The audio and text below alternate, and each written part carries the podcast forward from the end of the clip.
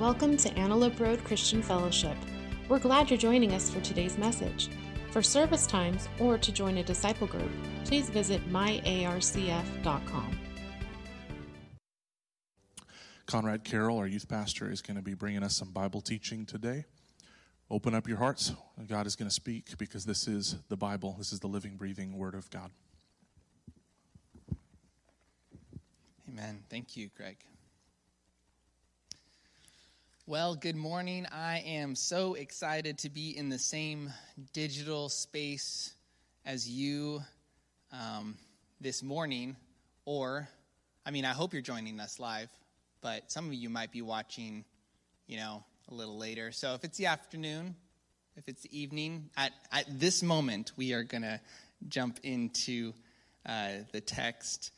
Um, we're going to be looking at Paul's letter to the Romans in chapter 12, starting in verse 9. So now, now is a fine time to scramble around and find a Bible. I don't know if you've noticed this uh, while you've been live streaming these services, but if you're watching it on your TV or, com- or your computer, you're fine. You just use your phone and you click along to the Bible app. But what if you're streaming on your phone?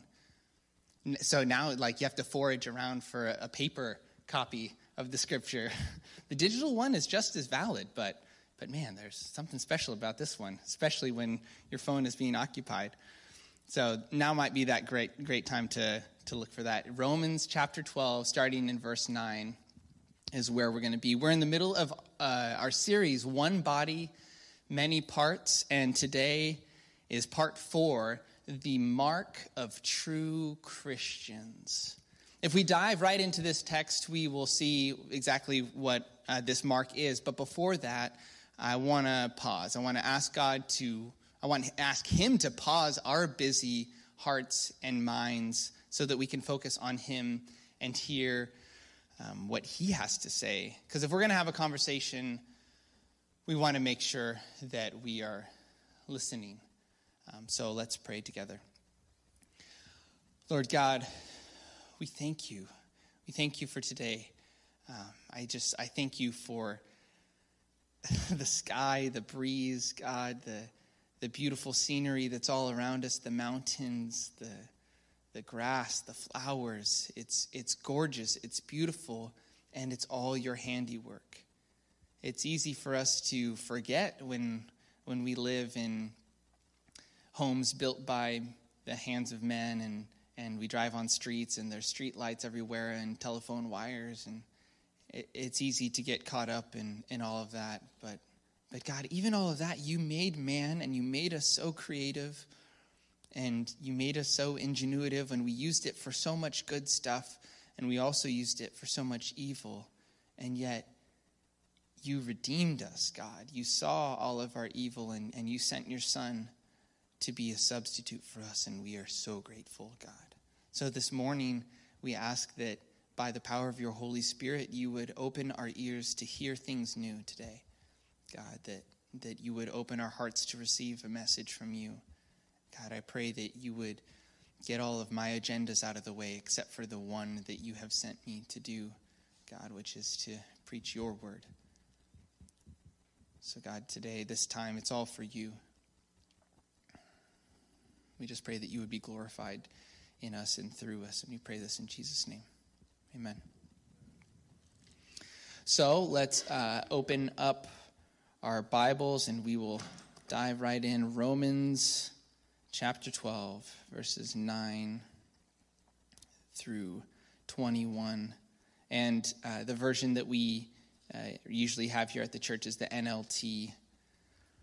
Um, so here's what it says Don't pretend to love others, really love them Hate what is wrong. Hold tightly to what is good.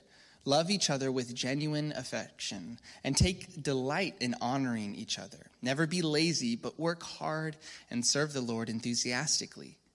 Rejoice in confident hope. Be ch- patient in trouble and keep on praying. When God's people are in need, be ready to help them. Always be eager to practice hospitality. Bless those who persecute you. Don't curse them. Pray that God will bless them. Be happy with those who are happy and weep with those who, are, who, who weep. Live in harmony with each other. Don't be too proud to enjoy the company of ordinary people, and don't think you know it all. Never pay back evil with more evil. Do things in a way that everyone can see you are honorable. Do all things that you can. Do all that you can to live in peace with everyone. Dear friends, never take revenge. Leave that to the righteous anger of God, for the scripture says, I, ta- I will take revenge. I will pay them back, says the Lord. Instead, if your enemies are hungry, feed them. If they are thirsty, give them something to drink. In doing this, you will heap burning coals of shame on their heads. Don't let evil conquer you, but conquer evil by doing good. And man, I don't, I don't know what you're thinking, but like to me, this is just like a fire hose of, of all such great stuff. There, there's so many great things in here, so beautiful. And even though these are all marks of a true Christian, today we're narrowing in on just one aspect of, of this that I'm calling the mark of true Christians, and that is humble submission.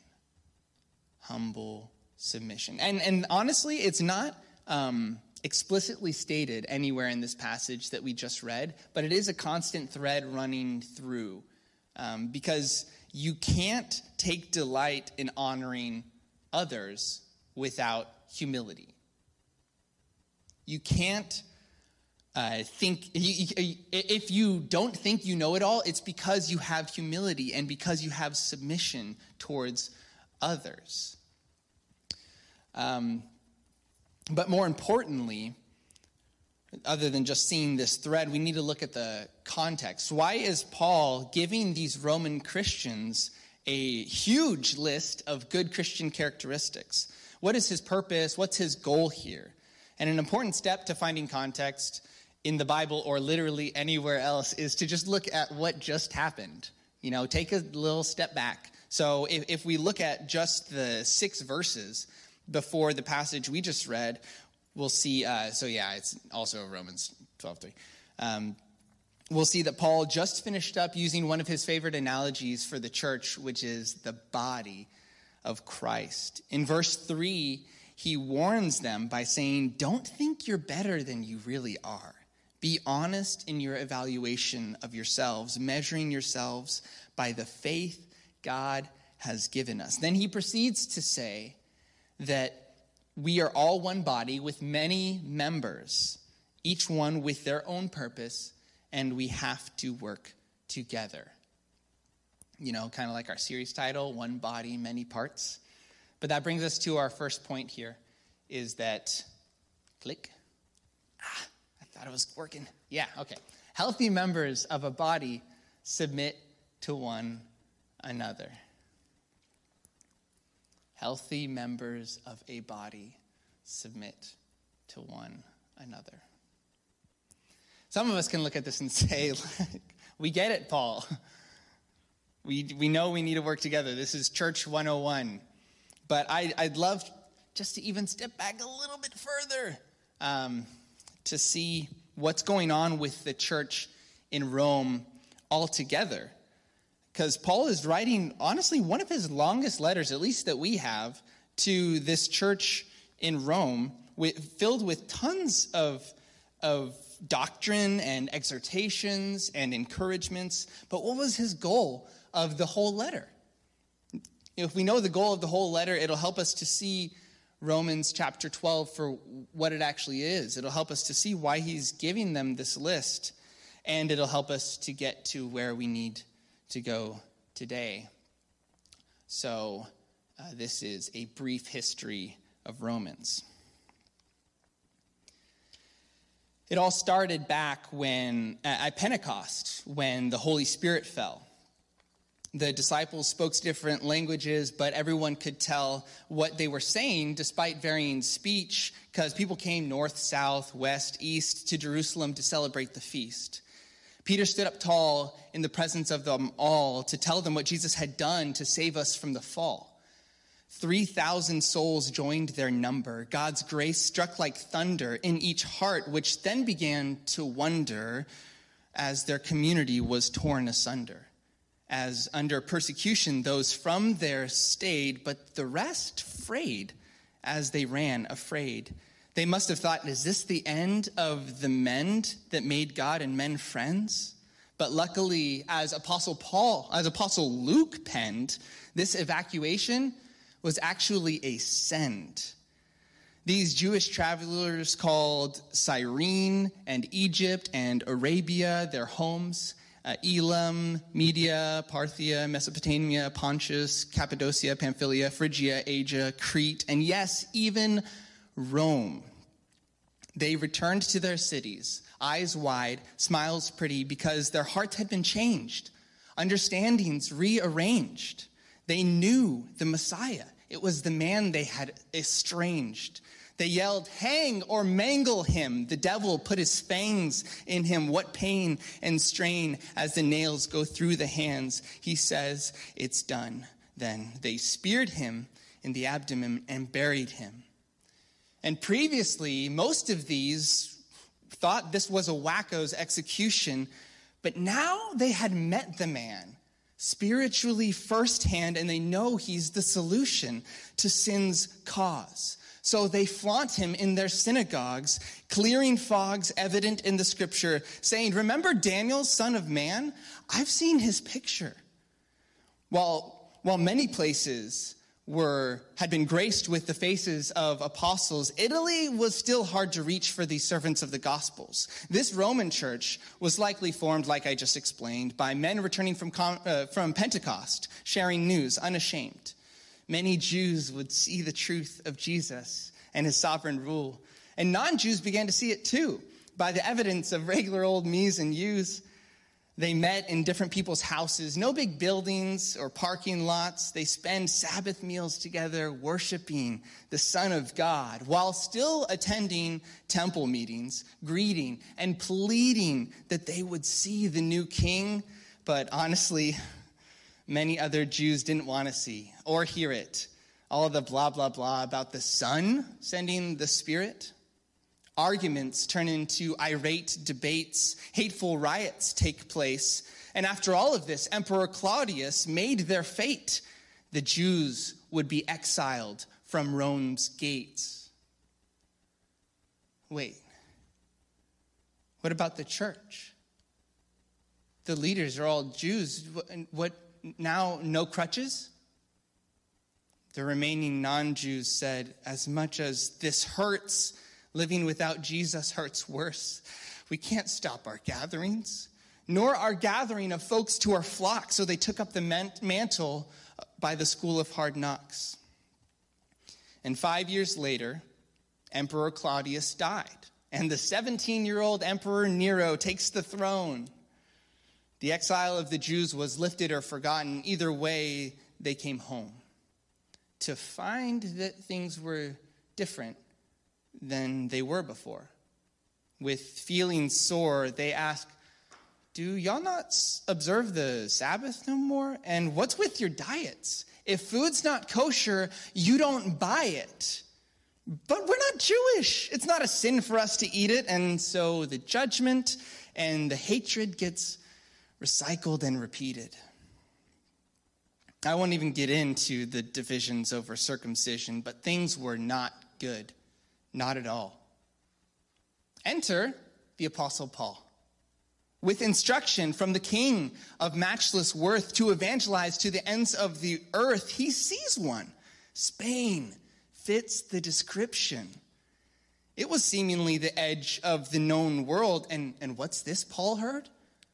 he was assured of brothers and sisters in the Word, living in the capital citadel, which happens to be right in the middle of where Paul is and where Spain is. He says, they might aid us in making the name of names famous into the nations. But that's not all he hears. It appears his greatest fears are clear. The body is disjointed. Each one is anointed and appointed to a role, but it's pointless. They need ointment for what ails them. For if this dividing nail prevails, then the church will fail him. So Paul ponders and prays, asking for ways to get them to quit Christian cliques. So he sits down and he orates a letter to a Gentile freed slave named Tertius, but Paul calls him brother. He writes as Paul speaks his soul, and then they roll the scroll and seal it. And then he asks Phoebe to be the she that will reveal it. A female Gentile deacon delivers and eloquently recites the words that might that finally might end the Jew Gentile fight. So Paul writes insightfully, enlightening the church to be tight and free to witness rightfully to the glory of God and his Son who makes blind men see. Paul doesn't mumble or stumble, he just calls the church to be humble. So we see that Paul's entire purpose in this letter is to help unify the church. He constantly uses language of, of siblings to help the Romans see, you know, you're stuck with them just as much as you're stuck with your annoying brother. Brother and sister are not always high honors to pay to someone. Sometimes you admit regretfully, yes, I am related to that person. But this is, this is something that Paul uses. He's trying to show them that there's something more. If, if, you, if Jesus is truly your Lord and Savior, then, then there's a unity that goes beyond just friendship or just this social club. No, it's family. You, you can have disagreements with family and still be family, sometimes, like I said, regretfully. But throughout his letters to, Roman, to the Romans, Paul consistently makes five requests he asks them to welcome and accept one another into their homes. And I, and I say he, he reminds them, but really he's, he, he's not just asking them, he's telling them, look, this is what Jesus is telling you to do. So let me just, you know, nudge, nudge, shoulder, shoulder here. He says, Welcome and accept one another into your homes. He says, You are siblings in Christ, so act like it. He says, You were invited into the family so invite other people into the same family. He says, Judgment is the Lord's, so who are you to pass judgment? And he says, Practice sacrificial love towards your neighbor. And if you have any experience with the Bible, you know that a neighbor is not just someone who lives right next to you. But even now, with some context of the letter to the Romans, it's easy to still look at the Roman church and say, get over it already. It's not that hard. Just be united. But if you stop to think in our modern day scenario, it's more like, you know, we have Christians who grew up in Sunday school and then Christians who got saved this last year. And it's easy to point the finger and pass judgment and say, you're doing church wrong. And it's kind of embarrassing. Even like we just took communion. And and some people would would be so attached to their beliefs on how things are supposed to be done that they would actually separate themselves from others. And I'm not trying to come from this holier than thou place because like I have opinions too and I have styles. And so, yeah, I like it when people do things that are the way that I like. That's kind of how every human being works. But there's something special that has to happen in the church humble submission. Humble submission. Because when the members of a body do not humbly submit to one another, you faint or you collapse. Or in extreme cases, that's what a seizure looks like when, when a body is disjointed or literally amputated. In a real body, if if members of the body do not humbly submit to each other, it falls apart. And in the body of Christ, congregations split over music styles, new carpets, calendars, and maybe even denominationalism is a result of a dysfunctional body. I don't want to claim that that's the full truth there, and I'm not trying to say that denominations are bad, but maybe. But that brings me to our next point that's going to take us to a different passage of Scripture also written by Paul. And our point is that submitting to fellow Christians is how you honor Christ. So I want to turn to Ephesians chapter 5. And you don't need to turn there, I'm just reading really one verse. Verse 21 says, And further, submit to one another out of reverence for Christ. The and further, Paul has just been telling these Christians in Ephesus, he's been encouraging to live a spirit empowered life. Don't just, you know, make your way along and, and keep tutting along just like you were. No, really live in the spirit. So he tells them to, to sing songs to each other and to encourage one another. And, and don't be drunk. No, be filled with the spirit. And, and in that same line, he says, and further submit to one another out of reverence for. For Christ. And this comes at a really awkward and uh, controversial part of the Bible. Ephesians chapter 5, this next verse, right after this one, gets into uh, how wives are supposed to submit to their husbands, and then husbands are supposed to love their wives. And, and there's this problem that happens because oh, we don't like to submit. but this entire passage here, he, it, it starts with submit to one another out of reverence for Christ. And then Paul says, This is what it looks like for wives and husbands. This is what it looks like for parents and children. This is what it looks like for slaves and masters. Yes, masters submitting to one another. If, if a master and a slave both happen to be servants of the Most High God, then even though there's this power dynamic, they're siblings.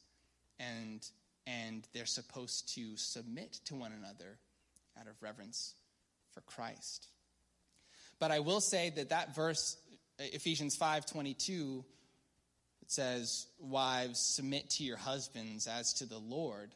There have been men who have run with it and, and, and trampled it, forgetting that they are also supposed to submit to their wives.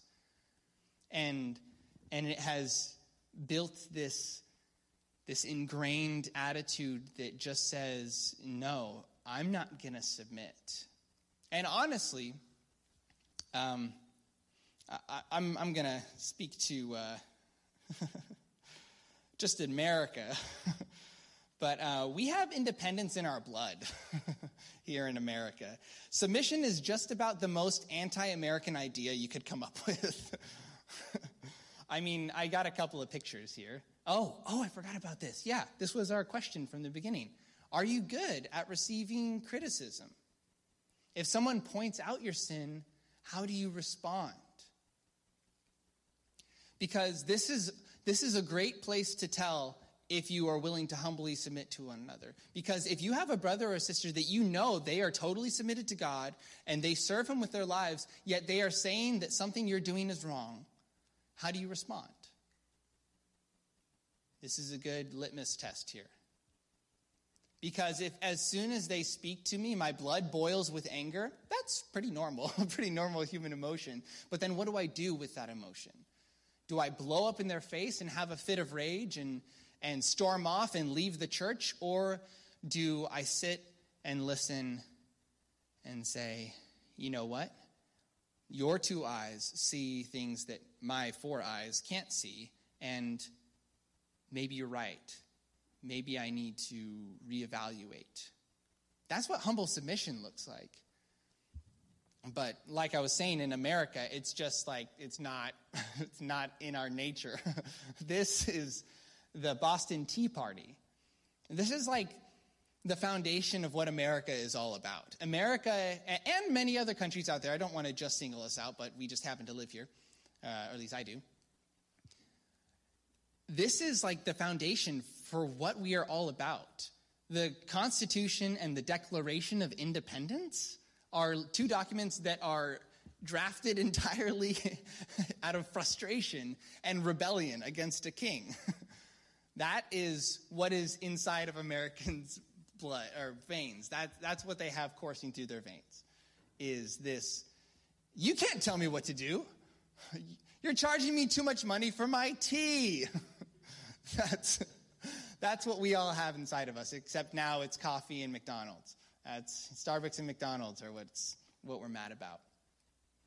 But this kind of activity that happened in the late 1700s is the same kind of attitude and and we just call it patriotism, but but it's this influential course of our lives that, that leads to to other Americans who are just angry. I was looking up pictures for this, and I just, you know, typed in Google search angry Americans, and there is plenty. there's plenty, and there's even like a, a podcast or a social group some leader who their group is called Angry Americans. I, I should have researched more before saying that. But anyhow, I, it's this new, this, this continuation of what has always been there since 1776. it's the same attitude that just says, no, actually, this is the land of the free, and so I am free. I do not need to submit to nobody. And even right now, during the, the coronavirus pandemic, there are, there are still there are people protesting. And I mean, I'm not trying to say, like, oh, yeah, we should be closed, we should be open. That's not really my job. My, my submission is to God and, and to do His will for me. Um, but people are saying that if you're forcing us to stay inside, this is against our, contra- uh, our constitutional rights. You can't cancel America. Freedom over fear.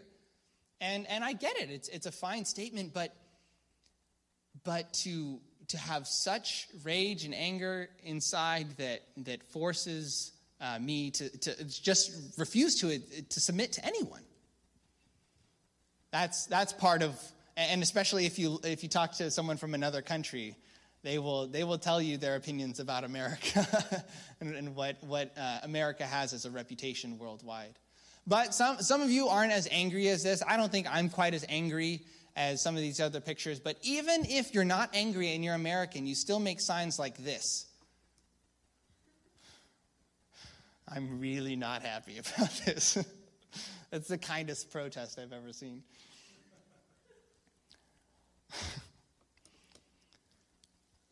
but this is this is something that we have to fight against. And yes, I, am sure other countries have this issue too, but I, I, feel like there's something especially for us Americans that just says we have to fight against, we, we have to literally deny our rights of freedom.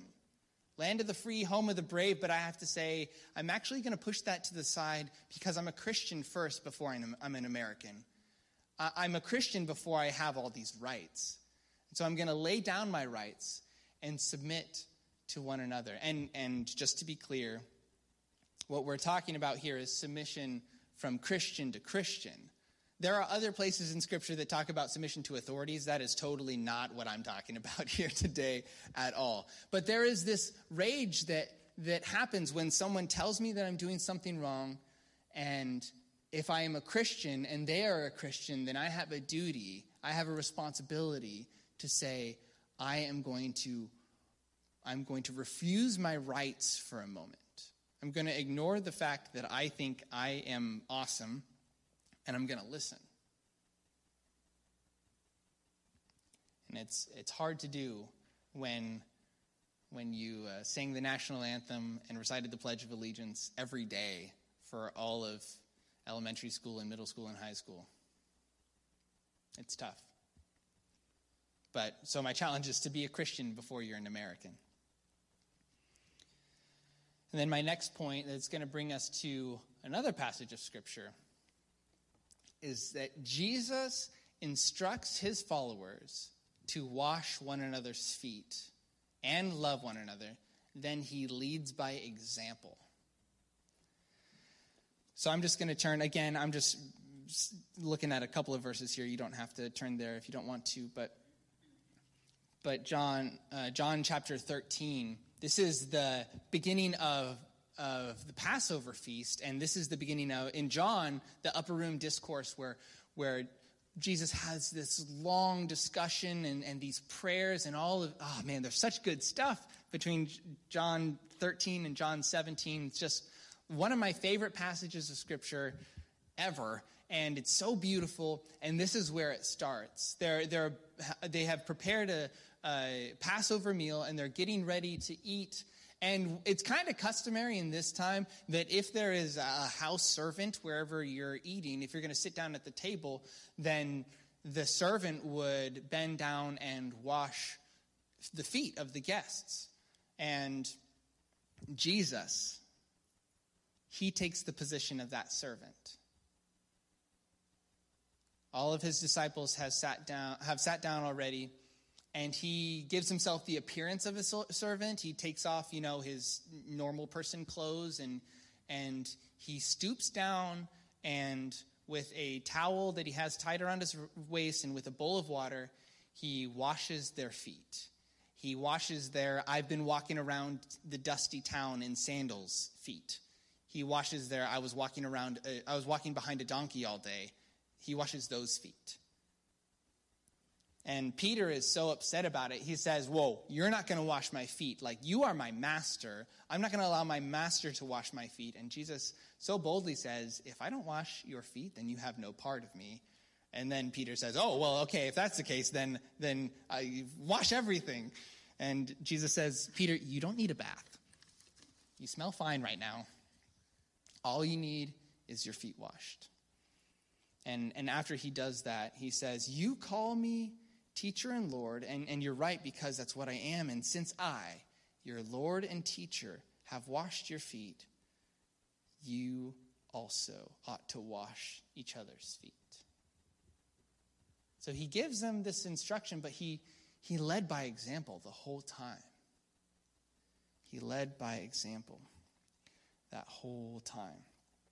And this is a tough thing because there are some of you out there who hate feet. You hate them. You look at them and you get grossed out. You are picturing like your grandma's pinky toe and you're like, I can't. The good news is that there are lots of ways to wash each other's feet without actual hand to foot contact. lots of ways. Like praying for one another. I think this is one of the most practical ways we can wash each other's feet is, is that there is this, this opportunity to encourage someone and to take their concerns before the Lord. Man, praying for, some, for, for someone is a way to wash one another's feet. Cooking a meal for someone in difficult circumstances. I just want to give a shout out to the women's ministry, all of you ladies who organize meal trains, because I, that's just like beyond my skill set. and, and you organize this, and you ladies cook, and you cook amazing food. and I, you know, to be in a difficult circumstance and to have someone come over and deliver a home cooked meal, that is, that is washing someone's feet. And, and I, that, that is just a super practical way. Mowing someone's lawn. Maybe there's someone in the church who you know they can't leave their house and their lawn is just kind of getting out of control. And man, what a practical way to just go and, and say, I know, I see there's something that needs to be done, and I'm going to do it for you. Because, I mean, washing each other's feet, you could literally wash your own feet if you wanted to. That's fine. Just take a shower, you know, do that. But washing someone else's feet says, before you even get to that, I'm going to help. Or if you're not super extroverted and don't like actual face to face contact at all, especially when we're social distancing, you can write a kind note. Man, because many of us have received a, you know, a, birthday card with a handwritten note in it or, or just a, a thank you and encouragement. And, and man, it means something. It really, really means something when you receive a note that is filled with, with just love towards you and, and you open it and you read every word and you know that they wrote it, or even typed. Typed is fine. Not, not trying to bag on the digital age. But receiving a note like that is, is a great way to wash someone's feet. And this last one is probably the one that I'm worst at, um, but asking how you can help. And, and I put this on here because there were lots of times where I would assume that I knew what someone needed, and I would come to offer my help, and they would be like, actually, we're good. And I'd be like, what? I was so kind to go out of my way to help you, and you don't want it? Uh, but people have needs that we don't know about. And if we would just ask. But the problem with this one is that when you ask, you have to be ready to help. you have to be ready to help. Because they, they can say anything once you say, How can I help? But that's a great way to wash one another's feet. So, in, in the point, I said that, that Jesus instructed his disciples to wash their feet and then love one another. And Jesus led an example. And so, yeah, sure, Jesus led an example by washing each other's feet, but did, how did Jesus lead an example by loving one another? Where in the Bible do we see Jesus leading by example in that area? Oh, yeah. The cross. Later in the book of John, Jesus says that greater love has no man than this, that he would lay down his life for his friends. And I call you friends. And his disciples are still kind of mystified. They don't quite know. And then he goes to a cross, literally to die for his friends. And who did Jesus die for? Just those 12? Yeah, he died for them, but not just them. He died for everyone. He died for people who didn't even know he existed. He died for people who were so much drowning in sin that they didn't even have an opportunity to see the light of day.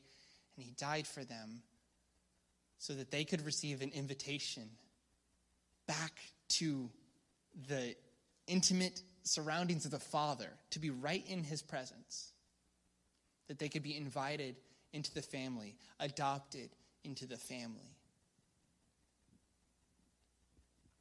He died so that we could be done with sin. He died so that he would always have victory over sin. And if we would trust in him as our Lord and Savior, then his victory would count for us too. And it, it's, a, it's a struggle still. There's lots of things vying for our attention, asking us to pull away from God and go towards them. But, but through Jesus' cross, we all have the power through the Holy Spirit to be close to the Father, to be right at home with Dad. Jesus led by example in washing each other's feet and loving one another. Did you know that being a part of a disciple group is a fast track to washing each other's feet? It's true. it really is. Because all of a sudden, you are in connection with people every week and you have an opportunity to serve. If your disciple group has a meal and you each get to contribute, then all of a sudden you are participating. All of a sudden you are doing something that needs to be done. You get to pray with each other. You get to talk with each other, give encouraging words. Sometimes, literally, it doesn't even take a word, just your presence is enough. Because some of the disciple group leaders, they uh, go through the hard work of preparing messages, preparing meals, opening up their home and when you prepare that space, the greatest blessing that you could have is people coming in to fill that space. And so, even just by being there, you're already washing the feet of the host. you're already washing the feet of, of the teaching leader. You're already watching the, washing the host of, uh, washing the feet of, of all of these leaders, of all of these people. And like Greg has taught in the, in the earlier messages of this series, uh, you can't say that you don't need them. So uh, th- what I'm saying is you you don't know what you're missing out on. There there is a group of eight to twelve people, or whatever our limits are. There's a group of that many people who you are missing out on on this connection with them. But then on the flip side, you have no clue what they are missing out on by you not being there. And it's kind of hard for me to say because I'm super, super arrogant and it's easier for me to be like, well, you know what? You said that, and yeah, I am pretty awesome. They really are missing out. I should change that. But to you who, who tend towards humility, those of you who, who are humble at heart, who, who aren't sure if other people need them, I'm speaking right to you and I'm saying, you don't know what other people are missing out on when you don't show up. They need you. And it gets confusing when I talk about this because I'm like, yeah, the group needs you. And you're like, well, which group? And I'm like, well, they all need you. And then you're like, well, do I go to all of them? It's like, well, no, no. You just, one group needs you. And I don't know exactly which one, but reach out. It's worth it. It's a fast track to being obedient to Christ, to listening to his command. It's a fast track to submitting to fellow Christians because you open yourself up to criticism. Other people open themselves up to you to, for, for criticism, to, to call you out in your sin, to draw you near to the Father. Is a fast track to humbling, submitting to one another. If you're not a Christian and you're watching today, I just want to be super clear that washing feet and loving Christians won't give you peace with God. Only Jesus can do that. If you just plop down at a church with a basin of water and a towel and you just start washing people's feet, that doesn't save you. That doesn't eliminate your sin. If you just all of a sudden are, start being really kind to people at church, it doesn't save you. Those behaviors are a natural response of people who have been saved, who have, who have had their sin eliminated people who have been brought straight into the presence of God, and the only re- practical response is to is, is overflowing love towards other believers and washing their feet and caring for, for, for others. It is only by the blood of Jesus that I am even empowered to, to love others properly, to love others rightly, like I should. So if Jesus is really alive and if he's really the Son of God and he really offers peace with God, then pursue him. Pursuing, pursue him, and, and then you will be filled with a random desire to wash someone's feet. And if you are a Christian, display Jesus' world, uh, Jesus display Jesus to the world by loving one another. This is actually a verse that I skipped somehow. In John chapter 13, he says, "A new commandment I give you, that just as I have loved you, so you are to love one another. By this the entire world will know that you are Christians if you have love for one another." So as Christians, if we love one another, we are a billboard advertisement saying, Jesus is real. His love is real. The church is alive. That is how the world knows if we are followers of Jesus, if we love one another. And joining a disciple group gives you ample opportunity to love one another. And we have opportunities inside of the, our larger church meetings, and you probably have opportunities inside of your family and work and school. Maybe you have Christian friends there, but being in a disciple group is something that is special, that you can invite other people into, that is, that is um, opening yourself up to other Christians to have real community. And obviously, there are lots of ways to do that, but that's how we're doing that here at this church. So we want to invite you to participate.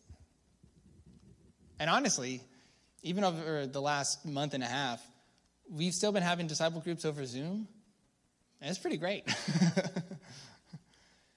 Even without being able to be directly in each other's physical vicinity, um, man, you can wash each other's feet digitally. so I want to encourage you to, to look into it, to pray. And if God isn't calling you to it, uh, I, I don't know. but I, I want to ask you to pray and, and find that He is calling you. Let's pray together. Lord God, we thank you. We thank you for your great love for us, God. Lord, that you care for us so much that there was no cost that was too great. God, you saw us floundering around in our sin and swimming further and further away from you, and yet you had compassion on us. And you knew that a sacrifice needed to be made. Because if there's ever a gap between two people, someone has to sacrifice in order to bridge that gap. And God, that's how you designed it, and you knew that there had to be a sacrifice. And you didn't wait for us to sacrifice. God, you you stepped first. You acted first through your son. Thank you. We thank you, God. Lord, would you fill us with the love that can only come from you so that we might be able to love each other correct, correctly, to, to accurately reflect who you are. God, would you allow our love towards each other to be a uh, giant sign to the world that the church is alive and that it's different and that it's strange and that it's worth it because you are worth it. God, help us to um, not get stuck in, um, in the traps of the enemy, thinking that life is just about getting our next paycheck or, or when is the next stimulus check coming. But God, you have a purpose for this world, for our lives. It is so much greater, Lord. Help us to look at the sky with wonder and amazement. Help us to look at the trees and, and just say, How is it even possible unless it was all created by you? And God, help us to see that you want us to be near to you and that there are people who still aren't. And we have an opportunity to show them the truth of who you are, God. Help us to live that out. God, we want to glorify your name. Lord, we pray all this in Jesus' name. Amen. Thanks for being with us.